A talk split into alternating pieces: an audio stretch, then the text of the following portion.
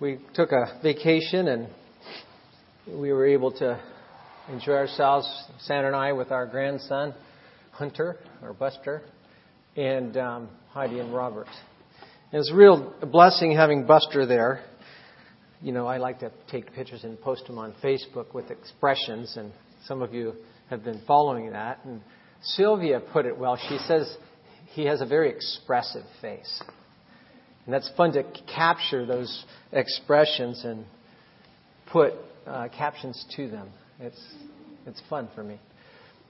But uh, one thing about Buster, and, and the parents realize this, when, we, when a newborn comes into the family, um, infants, they they come in with, uh, with no pretensions, no hiding, no evading. What you see is what you get, what you got. If he's frustrated, you're going to know it. If he's hungry, you're going to know it. if he needs to be changed, you're going to know it. You know, it's not till we get older that things aren't quite as they seem because we learn to hide things. We hide our feelings, we hide our shame, we hide our sin.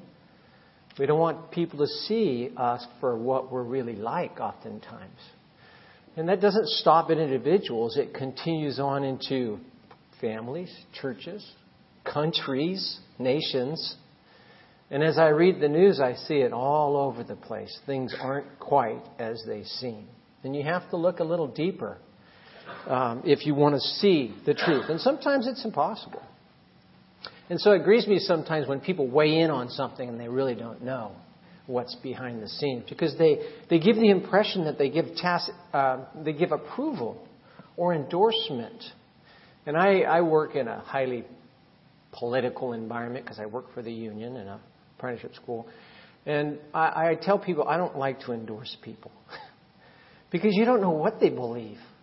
You might endorse them and find out they believe in something you really don't and can't agree with as a Christian. So I'd much rather talk about issues than endorsing people. But oftentimes people will endorse something that a person does, but it gives the impression of endorsing that person and everything they do. And that's not good. We're going to see that today. In Jesus' time and through the Word of God, there has, you have the language of appearance oftentimes, but you have the appearance of things, what things seem like. And so we're going to look at that this morning. We're going to talk a little bit about things that aren't really, things aren't really always as they seem. Let's turn to Mark chapter 14. Things aren't always as they seem.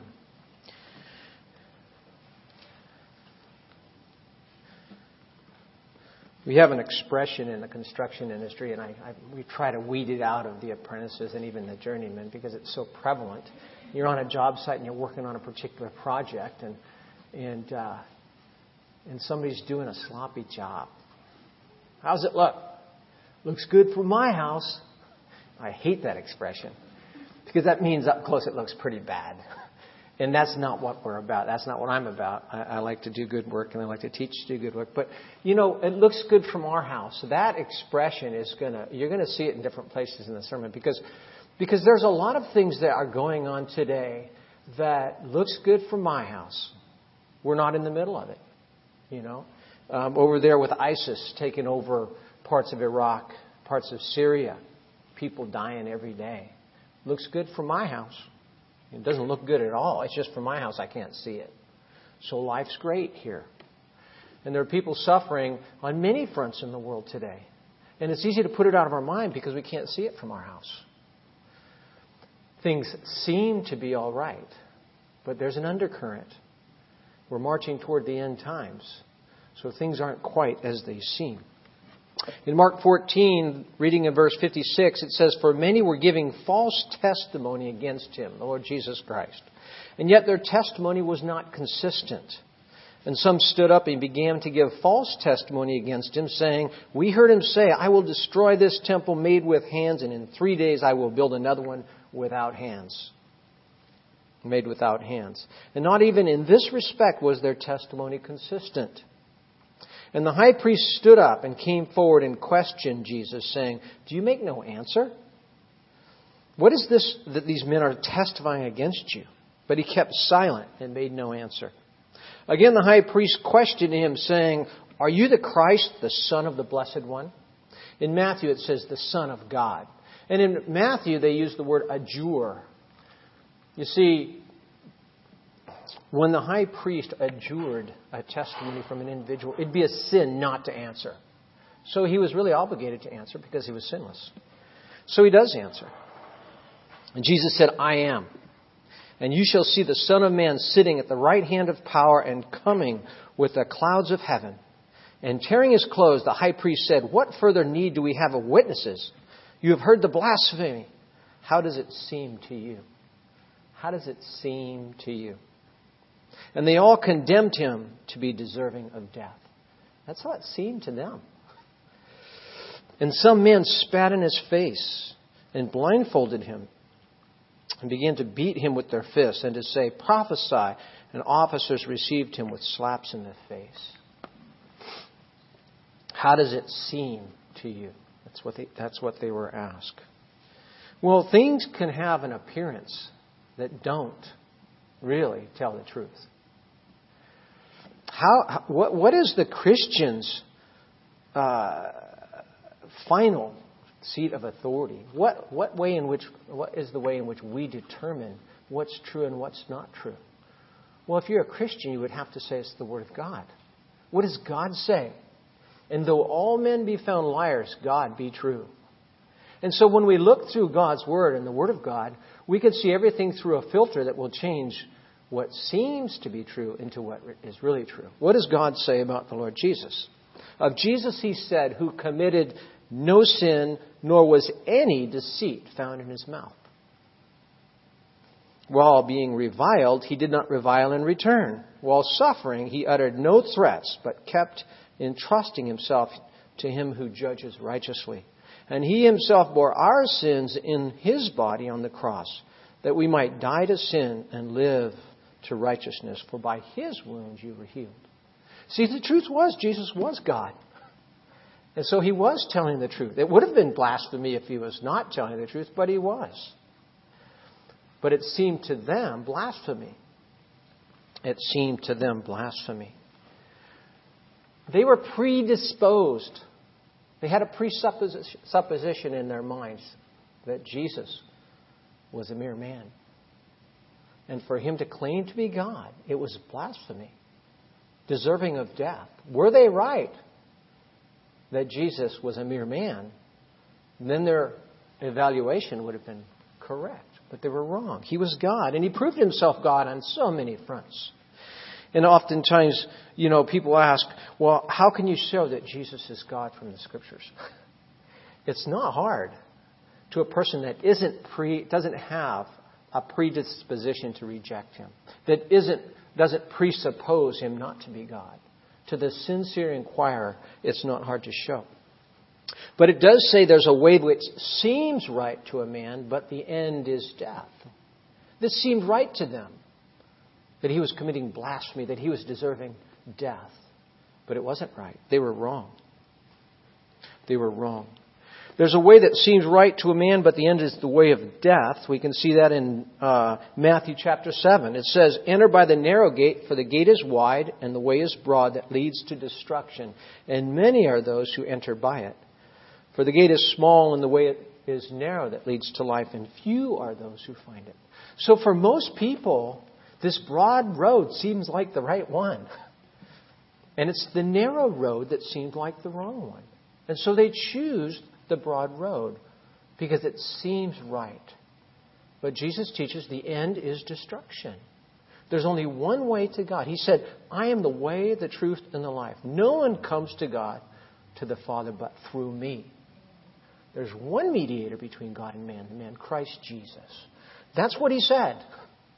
And I find it amazing there are people that believe that Jesus was a good teacher, but they don't accept that.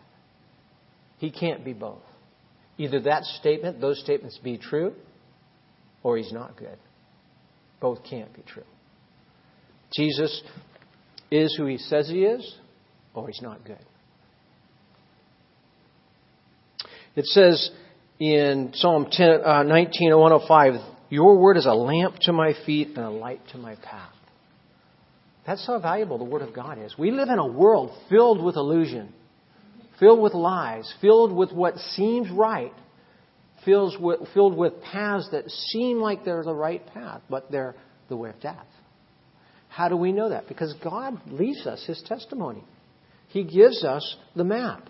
He shows us the light of His Word. The question is do we believe it? Do we really believe it? That's the question. But we, ought, we, we, we presuppose things. If you presuppose things, you will not come to the truth. You have to take all presuppositions, throw it out the window, and rely solely on the Word of God. And if we understand it, great. If we don't, we still trust it. Because God is true. Let me illustrate with a story. I got this from Robert. We were talking about the subject, and he graciously sent this to me. A man walked into a psychiatrist's office and insisted that he was dead. See, that was his presupposition. I'm dead. And we're not talking about dead spiritually. We're just talking about he thought he was dead. After several sessions with this, quote, dead man, the psychiatrist at last thought he had hit on a solution to this patient's problems. He assigned him to go to the library and write an extensive paper on the characteristics of dead people. The doctor did not hear from him for several months. Then one day he received in the mail a large manuscript, the fruits of his patient's labors on the topic. One of his main conclusions was, interest, was the interesting fact that dead people don't bleed. Overjoyed, the psychiatrist called the man in for an appointment. As soon as the man arrived, he began once again to proclaim that he was dead. he still believed that he was dead. At that moment, the doctor whipped out a large hat pin and pricked the man's finger. Blood rushed out profusely. There now, what conclusion do you draw from that? asked the doctor. After a moment's hesitation, yet without blinking, the patient looked at the doctor straight in the eye and exclaimed, Well, what do you know? Dead people do bleed. Likewise, in spite of all the evidence, the minds of sinful men and women cling to twisted views like a child clutching a favorite toy. We change all evidence to fit our presuppositions. You see, he changed all that. Well, I guess dead people do believe. Why? Because that was his presupposition, and he wasn't about to change it. And so we have to, to be honest, we have to realize we do have presuppositions. And they have to be rooted out one by one as we read, study, and are confronted with the Word of God. That's what God wants to do in our lives. Get out those presuppositions. And I was, you know, there's something going on in the news I want to talk about a little bit. And I had to ask myself, you know, because, you know, I think to be honest and sincere, we have to admit that we could be wrong in our viewpoints on certain things. I'm not talking about the fundamentals of the faith, but our views of certain instances and how we perceive them you know, how they seem to us and, and where's my conclusion coming from. So you'll see that in a minute. It says in Proverbs 14, 15, and 16, the naive believes everything, but the prudent man considers his steps. A wise man is cautious and turns away from evil, but a fool is arrogant and careless. So it really calls for us to stop, slow down, and consider issues consider circumstances, consider some of the trials and troubles in our lives and in the world and in our friends and families and neighbors. Consider them in light of the Word of God. And ask yourself is there another way to look at this that doesn't violate Scripture? That actually is supported by Scripture? Am I looking at things in a, in a, true way, truthfully? Presupp, uh, presuppositions. What are some of our presuppositions? So I, I, I, hope I don't. Well, I don't know. I might hit someone some nerves, but uh, we'll see. Presuppose. We pre- presuppose that someone coming out to church regularly, even only for one single meeting a week, that they must be a Christian, and we're afraid to ask questions. Presuppose. Oh yeah, they're here every Sunday. They must be a Christian. We've never asked them. You must be a Christian, right? Well, if we hold the Word of God up to that presupposition, what does it say? It says, Matthew 7, Not everyone who says to me, Lord, Lord, will enter the kingdom of heaven, but he who does the will of my Father who is in heaven. Many will say to me on that day, Lord, Lord, did we not prophesy in your name? And in your name cast out demons? And in your name perform many miracles? And then, so what, what did it seem like to them? I think they were being sincere. Not all supernatural events come from God, you know. Read the book of Job. It seemed as though they were Christians. It seemed as though they were saved. And probably it didn't seem like that only to them, but to those that knew them. Oh, yeah, that person, he casts out demons. Who can do that but of God, right? And then Jesus said, Then I will declare to them, I never knew you. Depart from me, you who practice lawlessness. I never knew you. It seems like that, but that's not the case. So we have to take our presupposition and bring it under the light of the Word of God. You know, just because a person seems like they're a Christian doesn't mean they are. And through the years, if you've been a Christian for years, you've heard testimony of people that thought they were Christian for years. Then they really got saved. And then they hold the testimony, you know, back then I knew I really wasn't right with God.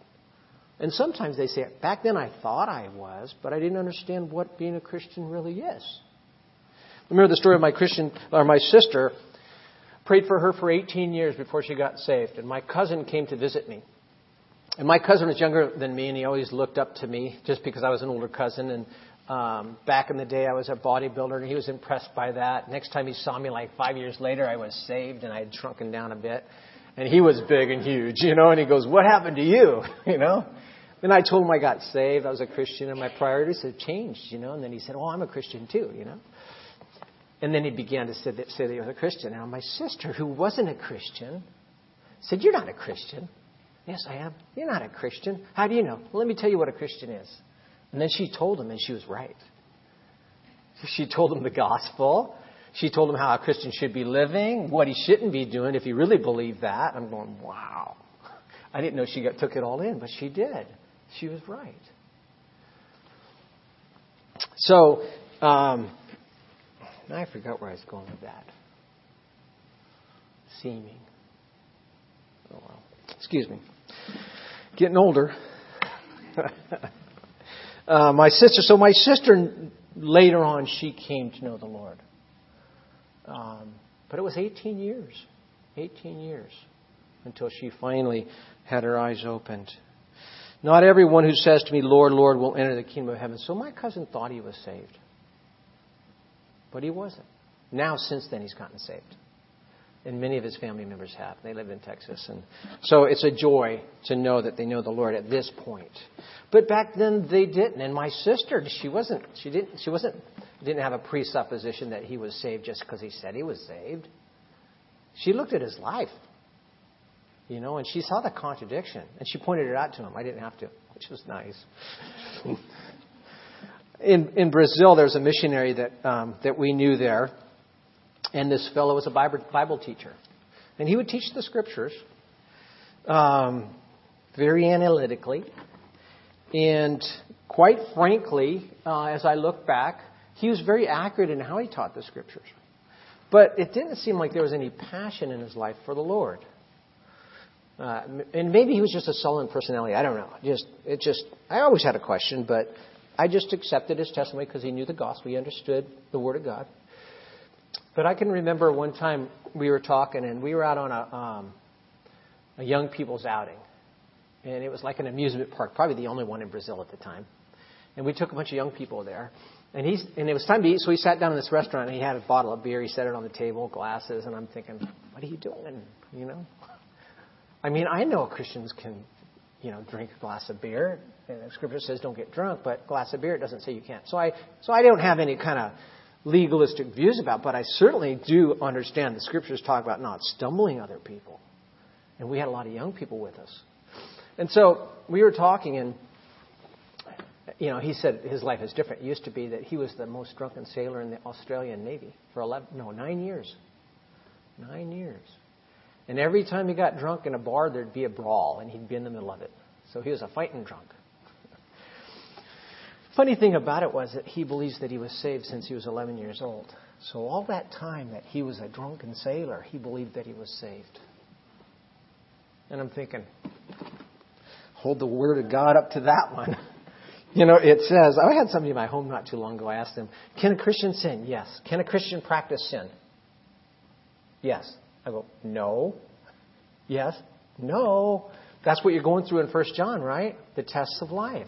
What seems and yet what's true. God gives us tests. Why does He give us those tests? So that we might be able to help people with those tests. If someone's on their way to hell and we don't see that, how are we going to come alongside them and point them out, point out to them based on the Word of God? Say, see where it says you're heading? God's given you an opportunity to repent and go to heaven through Jesus Christ.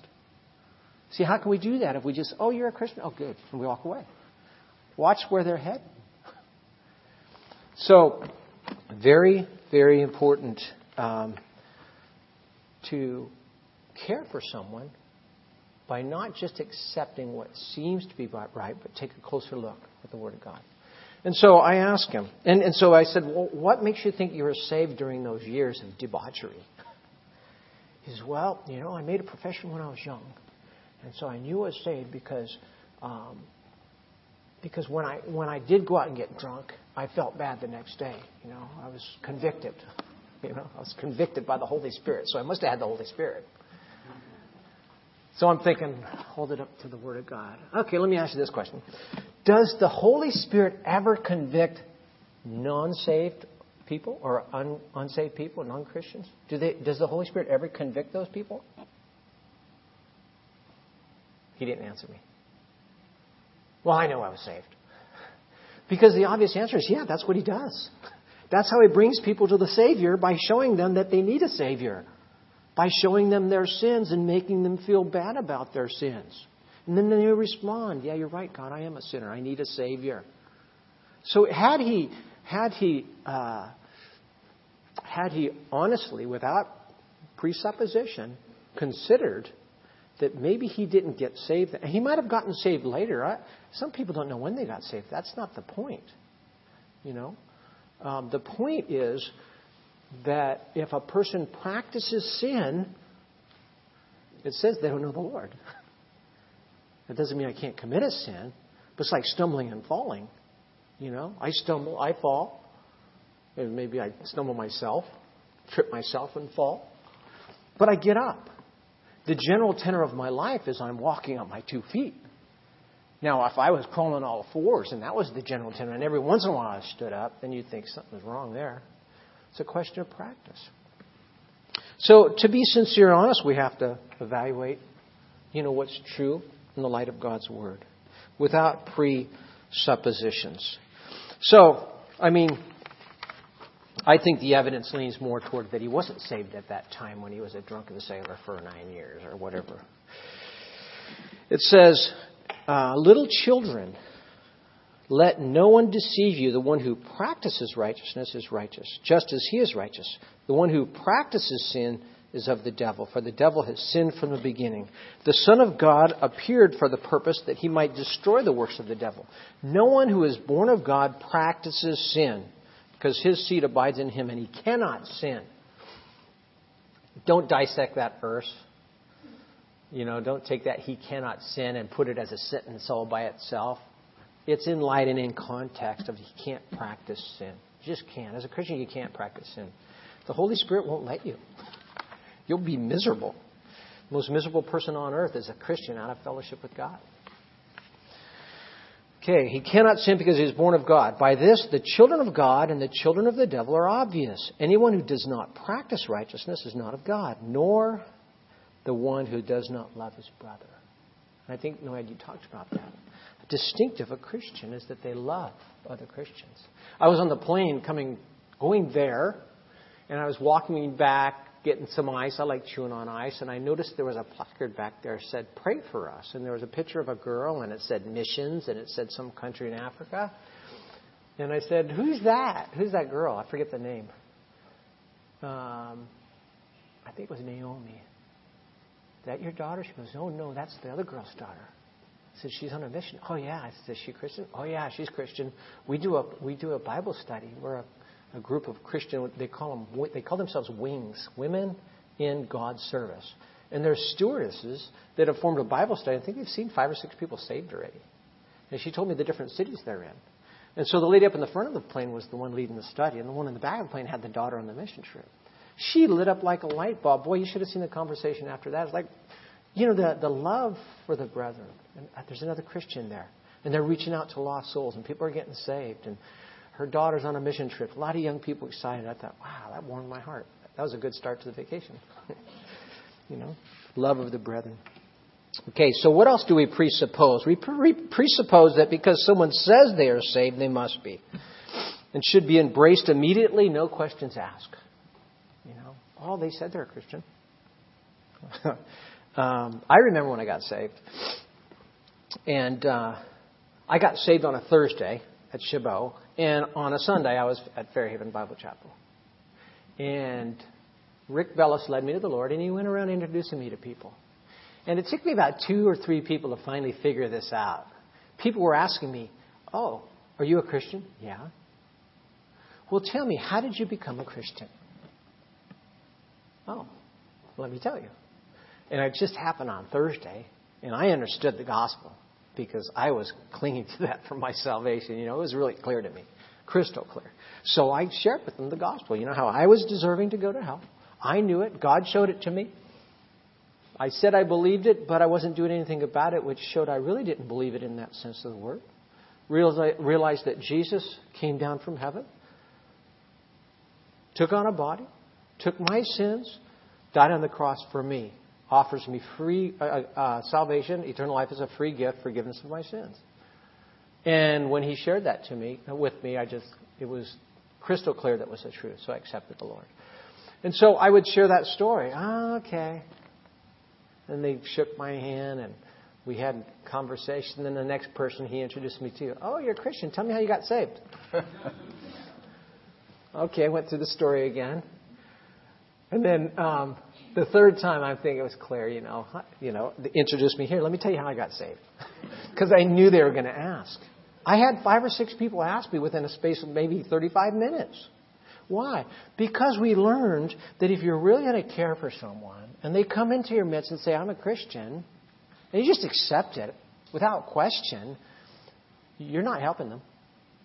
You're not helping them at all. Because if they don't know the Lord, they're going to be confirmed that in their mind, they may be confirmed, oh, yeah, I'm a Christian. Why? Everybody accepts me as a Christian. I must. This must be what it is to be a Christian. When they've got no clue, no, that's not what it is to be a Christian.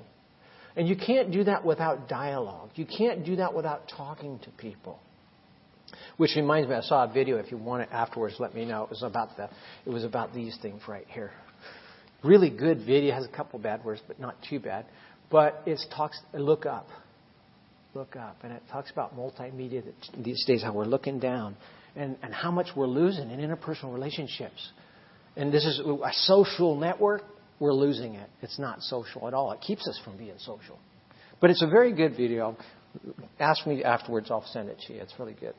Um, you can't get there without dialogue. You can't get there without asking questions. And some people are a little offended at questions.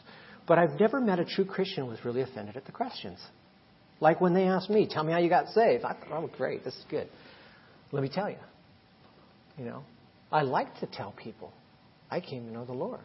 They know the Lord. You know, there was that love of the brethren. And even when unsaved people, well, what happened to you? Well, let me tell you. You know, it should be a joy.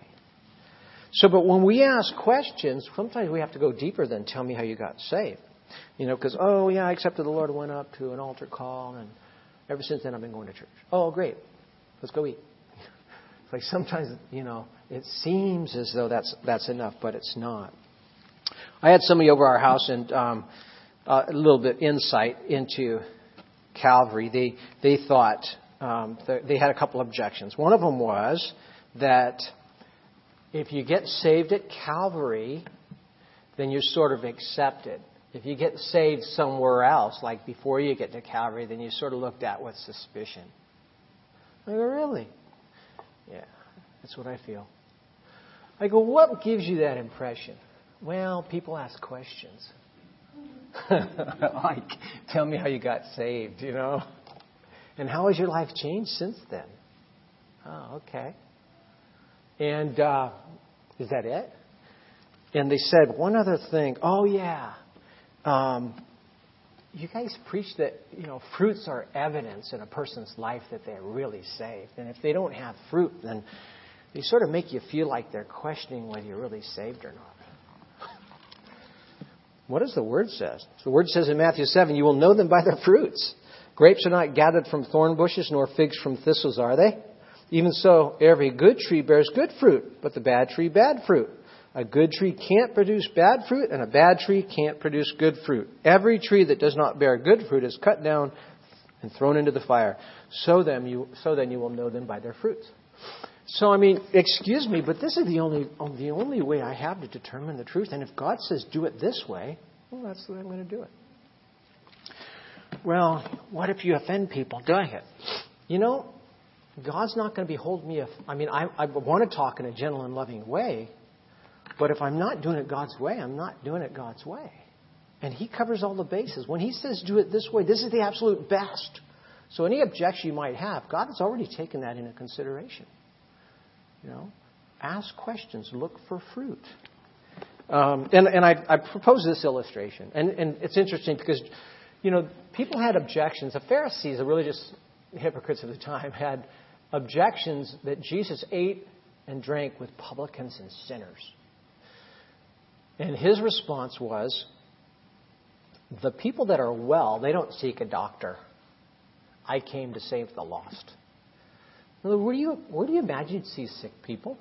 The hospital, the doctor's office, right? So would you fault the doctor for being among sick people? No. They faulted Jesus, man of God, for being with sinners. Well, that's who he came to save. He didn't came to save the righteous that didn't believe they were sinners. He came to save sinners who admitted, knew they were sinners and needed salvation. And that's where he would be found. That makes sense, doesn't it? And so I, I, likened it to, especially the elders, and, and really it, it goes down to the saints as well. We really are doctors of the soul. Everyone that knows the gospel here, that knows the way of salvation, should care about his neighbor, his brother, his sister, his coworker, his fellow student, to the point of wanting to see and make sure that they have eternal life, that they know the Savior. And so it's like a spiritual doctor. You know, if we're going to care for people, we have to see it that way. Jesus was a spiritual doctor, and if we're followers of Jesus, we are spiritual doctors. So there was an objection there that we ask questions. And so I thought of the illustration in my mind. There's two ways you can look at it. There's one way is uh, you go into a doctor's office, and you you know you're going to a new doctor now because you didn't like the old one, so you're going to a new one. And you walk in there and you say, and he says, "Well, how are you feeling?" "Oh, I feel fine. You in good health?" "Yeah, great." "All right, let's celebrate." Finally, somebody came came came uh, through those doors that they're perfectly fine. They don't need to be checked. Oh man, this makes my job so much easier. Let's go out to have a bite to eat. What kind of doctor would that be? I mean, if it's a new doctor, they're going to say, you know, how you feel? I feel fine. You think you're in good health? Yeah. Well, let me run a few checks just to make sure. They always say that. Oh, you doctors, you always like to do those tests. That's one thing I have against you doctors. You're always asking questions. You know, how's my liver? You know, you always want me to breathe and you put that cold thing on my back. You know, you doctors are mean. I don't like this place. I mean, what kind of doctor would that be? And yet they expect that from a spiritual doctor. Oh, yeah, I'm a Christian. Oh, great, wonderful. Me give me a hug. Yeah, everybody, this is a Christian. Everybody accept him. No. If we really care for him, we want to know for sure. Just a couple questions. Tell me how you know, that you came to know the Lord. You know? Might take a couple more.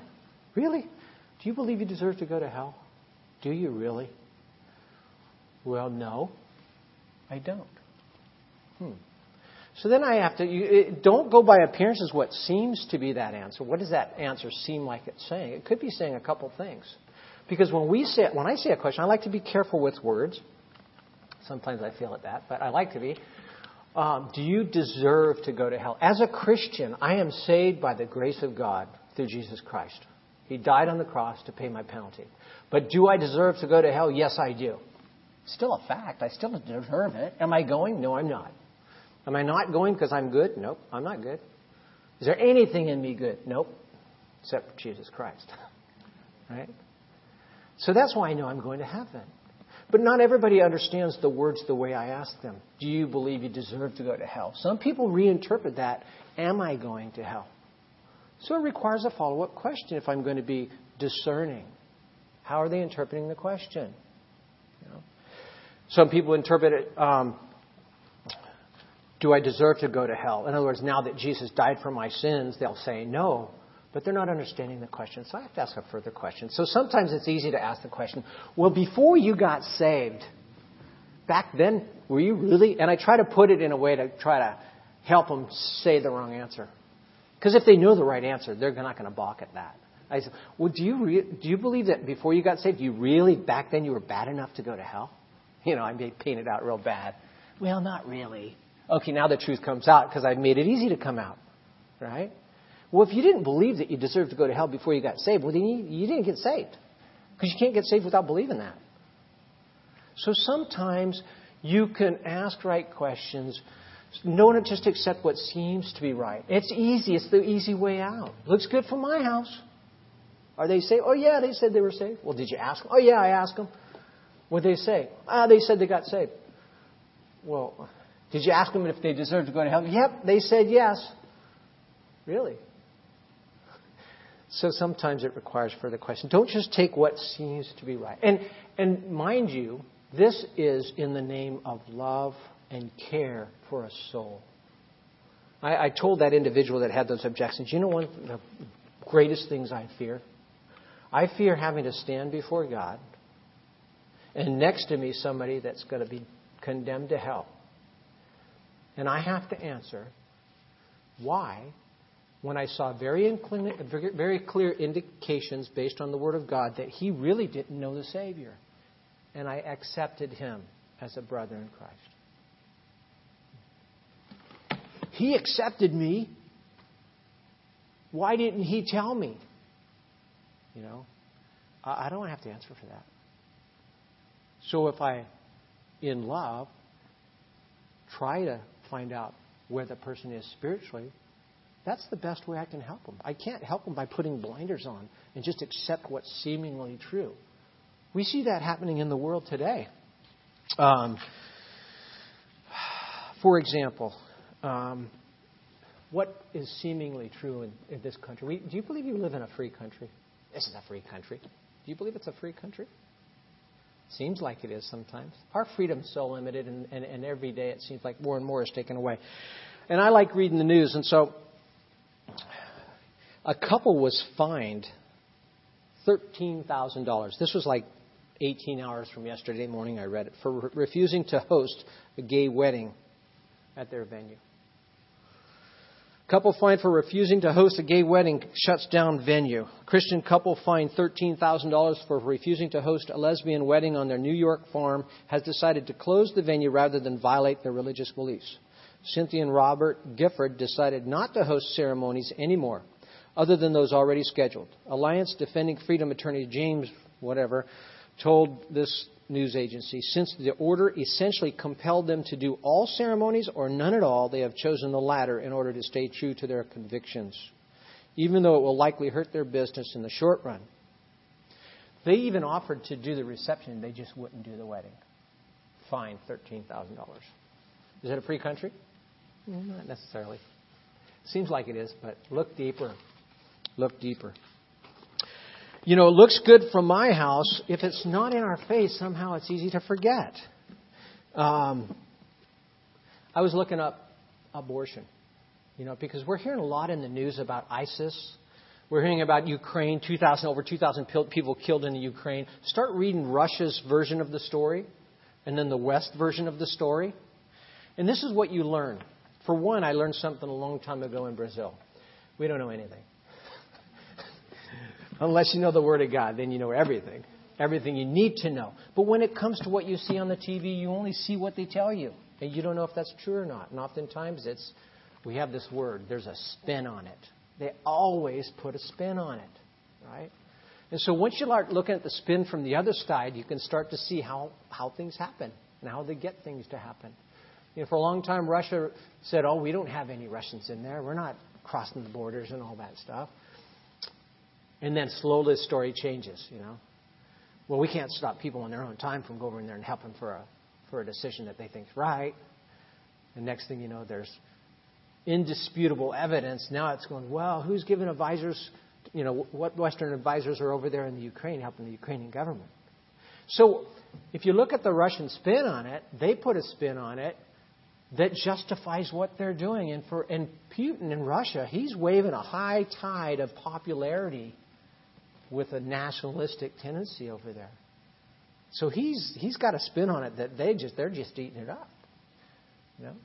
And so we can see why things happen on that end. The question is, do you think we're not putting a spin on it? You know? Everybody puts a spin on something. Everybody does.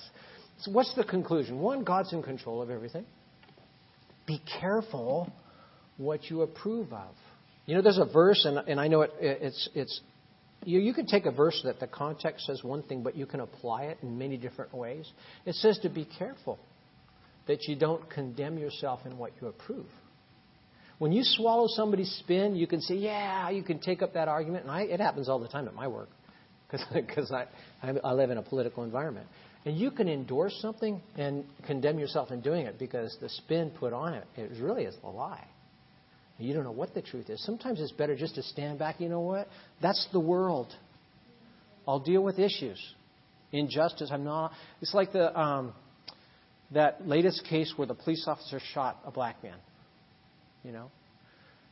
And I'm not so gullible to believe that there's no spin on either side. I don't I just don't know. But everybody's, you know, up in arms as if they knew. You're for justice? Well, that's, that's not how justice acts. You know? We don't know, and I'm not in the position to decide. So guess what? I'm out of it. I'm staying out of it. There's things we should stay out of. Um, uh, and there's things that we should speak up about. I think of um, abortion. You know, just to give you an idea of numbers. You know, we consider people, you know, bad, like Hitler. Bad. He's responsible. And these are rough numbers because you can't get, when your number's this big, you can't get down to very accurate details. But Hitler's more or less, they say, he's responsible for 11 million deaths. That's not counting. Overall, I think uh, in World War II is 50 or 55 million deaths, but he's responsible for 11 million, and that's talking about um, non-combatants, the Holocaust, and others that um, that were killed. Stalin, 20 million. But the guy that holds the record, you know who that is? Mao Zedong. From 1958 to 62, in four years, he's responsible for 45 million deaths. There's about, I think we're borderline 30, 35 million population in California. That's just wipe out California. And probably another state. Well, since abortions have been legalized in the United States since 1973. From 1973 to 2011, over 53 million legal abortions. 53, and they're non-combatants, by the way. You know, it's sad. And just to bring it closer to home, in California, 2011, they led the country with 181,730, 181,000 murders. 512, astronomical, I mean, huge numbers more than any other state. 512. Um, they call them abortion facilities. They even have laws protecting these places. Protesters can't go within so many feet of these, you know, in certain states. So that's what we do. We protect the murderers. You know, and, and it looks good from my house. I don't see it. 512 all over California, we lead the nation and we don't see it. Sometimes it's because we don't want to see it. And you know, there's sometimes you can't do anything about it, and I am not condoning anything but obeying the laws of the land. I am. But let's not close our eyes. I mean, I had Christians that think somehow Christianity is parallel to patriotism. You know, and they put that high up, patriot, you know. This is a God fearing country. Well, just because they put God, God we trust on the dollar doesn't mean that's true. You know? And I think what we're seeing as the years go by is what Israel saw in the Old Testament. As they turned their backs on God, God allowed threats to come in and start taking away their prosperity and their peace. You know? And this is what's happening. So I'm not saying this to try to um, disturb you. What I'm saying is what seems to be true isn't always true. And we as Christians should look through the Word of God and not be perturbed about what's going out there that we can't do anything about, but when we deal with individuals, to deal with it, them truthfully, you know, and sincerely, and in love, point out what God wants us to point out. What really got me thinking about this whole thing is these um, more than 60,000 child migrants have arrived on the U.S. Mexican border since October of last year. 60,000. And tens of thousands never even make it that far. And they're often returned home to uh, existing violence and poverty compounded by debt and despair. And I don't know what your reaction is when you first, when you, if you read the news, if you find out about, it, what do you think about that? You know, my first reaction is like, why did they let them across the border? You know, I mean, I'm all for immigrant. This country was based on immigrants, but there's a way to come in, and there's a right way and a wrong way, legal way, illegal way. And then when I started reading this, I thought, maybe my thinking's not right. Because I was reading stories about how people were fighting to keep them in this country and give them a place, let families take care of them. I'm thinking, why are they so adamant about that? Why are they so fighting for that? And then I, I you know, I, I, it perturbs me when I can't rationalize something, you know, and I got to fit this in my mind somehow. They can, and I have to be honest. Am I thinking wrong about this? And so I had to honestly evaluate why is it that we don't let them in? Why is it that there are people that are fighting to keep them out? And I can't help but ask the question is it because we don't want to share? Is it because we feel like somehow we let the whole country into this, the whole world into this country that somehow there won't be enough for us? They'll destroy the infrastructure, that we just can't handle it. All these excuses. They'll somehow jeopardize our way of life, our standard of living, you know? And I have to, after I go, well, you know what? I have to admit the possibility. Maybe deep down inside, I have a sinful flesh like anybody else. Maybe I do think that way. Maybe these other people are right. What's right? What seems right? You know, and it's easy to jump on the bandwagon. Well, we they ought to obey the law. That's illegal, so we shouldn't let it happen. Well, abortion's legal. What does that have to do with any right and wrong that God places before us? And so when I read this article, it began to make me think, what would I do?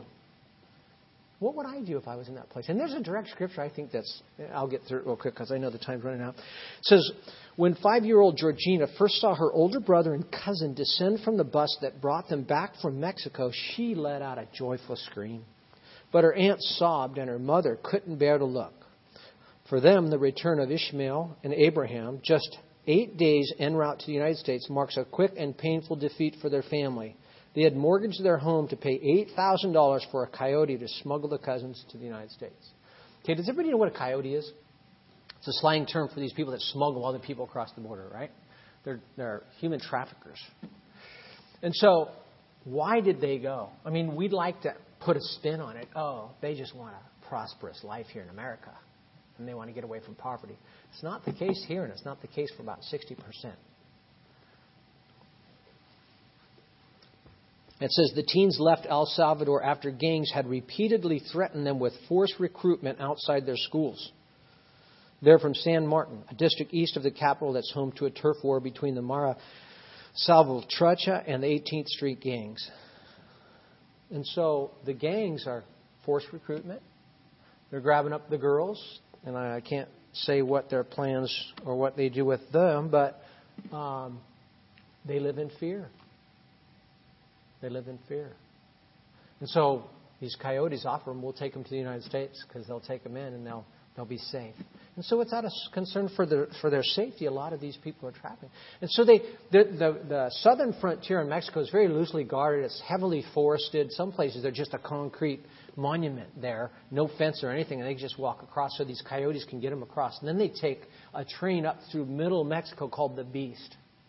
Some of them ride on top of the train. A lot of them ride on top of the train, you know, just to, to get across Mexico, hoping to make to the U.S. border. And that whole route's filled with gangs, drug lords, and they're out to take advantage of these people, kidnap them, use them for ungodly things. You know, and so they, they have this trout, this journey that's filled with danger.